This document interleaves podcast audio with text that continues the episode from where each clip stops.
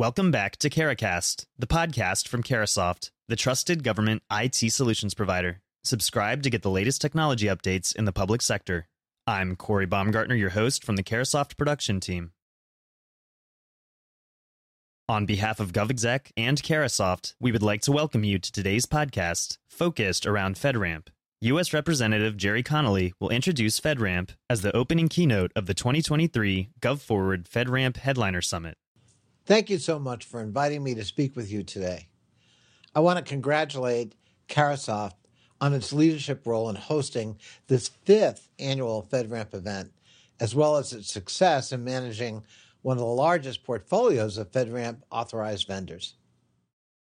After leading the effort to pass FedRAMP 6 times in the House of Representatives over a span of 5 years, it was finally signed into law last December. Last year's enactment will protect those who invested millions in FedRAMP authorizations against potential wholesale changes to the program by any future presidential administration. It also created the Federal Secure Cloud Advisory Committee to ensure that industry concerns related both to time and cost can be addressed as part of Congress's ongoing oversight of the FedRAMP PMO. The FSCAC will ensure effective and ongoing coordination of agency adoption, use, authorization, monitoring, acquisition, and security of cloud computing products and services to enable agency mission and administrative priorities. I also remain committed to encouraging cloud adoption through continued FITARA oversight hearings.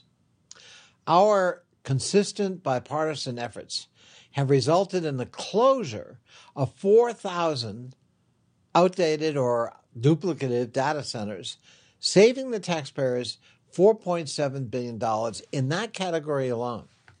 Not many bills can claim that kind of saving. New toys and innovations are fun, and they can help agencies meet their missions.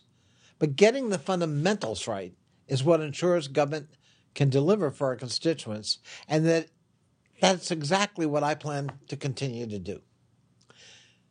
Today, there are over 300 CSOs participating in FedRAMP, and over 30% of FedRAMP-authorized CSOs are small businesses. Furthermore, 160 agencies participate in FedRAMP and have initiated more than 1,900 agency reuses of authorized products. That's a lot of progress. As compared to the early days of FedRAMP, both the time it takes for a federal software vendor to get certified and the related costs have declined significantly. Based on GSA's fiscal 2022 FedRAMP customer survey, FedRAMP PMO is now doing well in a number of areas, particularly customer experience, including an increase of 2% in overall customer satisfaction from just last year. 84% of respondents reported having pleasant interactions with FedRAMP, and 85% of respondents agreed or strongly agreed that FedRAMP promotes the adoption of secure cloud services across the U.S. government. Federal software vendors with cloud-based solutions have overwhelmingly applied for FedRAMP authorization, and it's projected that FedRAMP High will, over the next 1 to 3 years, become the minimum standard.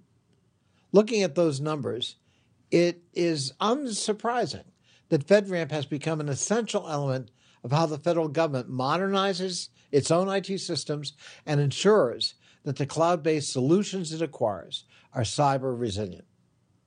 In fiscal year 2022, the federal government spent a total of $12.3 billion on cloud goods and services. That's a 30% increase from just a year before. This trajectory makes it clear that cloud adoption will continue to escalate at a very rapid pace. Federal cloud is why it's no surprise that it's become an essential component of the federal government's digital and IT infrastructure. First, federal agencies can take advantage of cloud providers' investments into security and infrastructure protections to strengthen their defenses.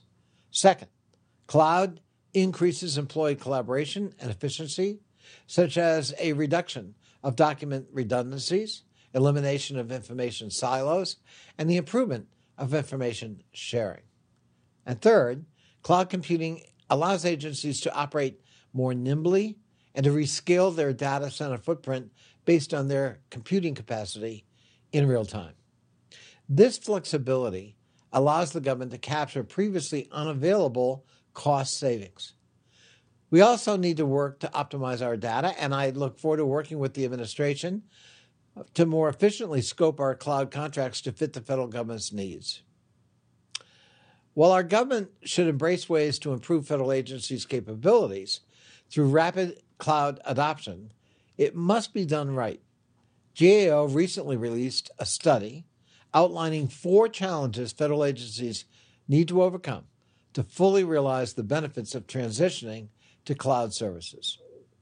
First, the federal government needs to attract, recruit, and maintain a skilled IT workforce in order to support and further cloud adoption efforts. Second, cloud service procurement contracts must clearly state service and performance expectations, such as what constitutes a security breach, the explicit notification responsibilities, or agreed upon data and network management practices. Third, federal agencies need to accurately track and report cloud spending and savings to optimize acquisition and operating costs. And fourth, the federal government must have a standardized approach to selecting and authorizing the use of cloud services that meet robust federal security requirements. The government's cloud security risks do not stop at the bounds of its federal networks. Industries highly regulated but not controlled by the federal government, especially those designated as critical infrastructure sectors, are experiencing increasing rates of cloud adoption.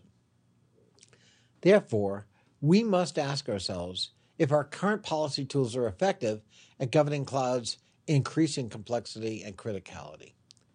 I want to thank everyone who attended this wonderful event today. I look forward to working with all of you as we embrace cloud computing technology in order to improve security, increase cost savings, and improve agency operations and especially customer experience throughout the federal government. Thank you, and have a great day. Thanks for listening, and thank you to our speaker, Jerry Connolly. Don't forget to like, comment, and subscribe to CarahCast, and be sure to listen to our other discussions. If you'd like more information on how Carahsoft can assist your organization, please visit www.carahsoft.com or email us at fedramp@carahsoft.com. Thanks again for listening, and have a great day.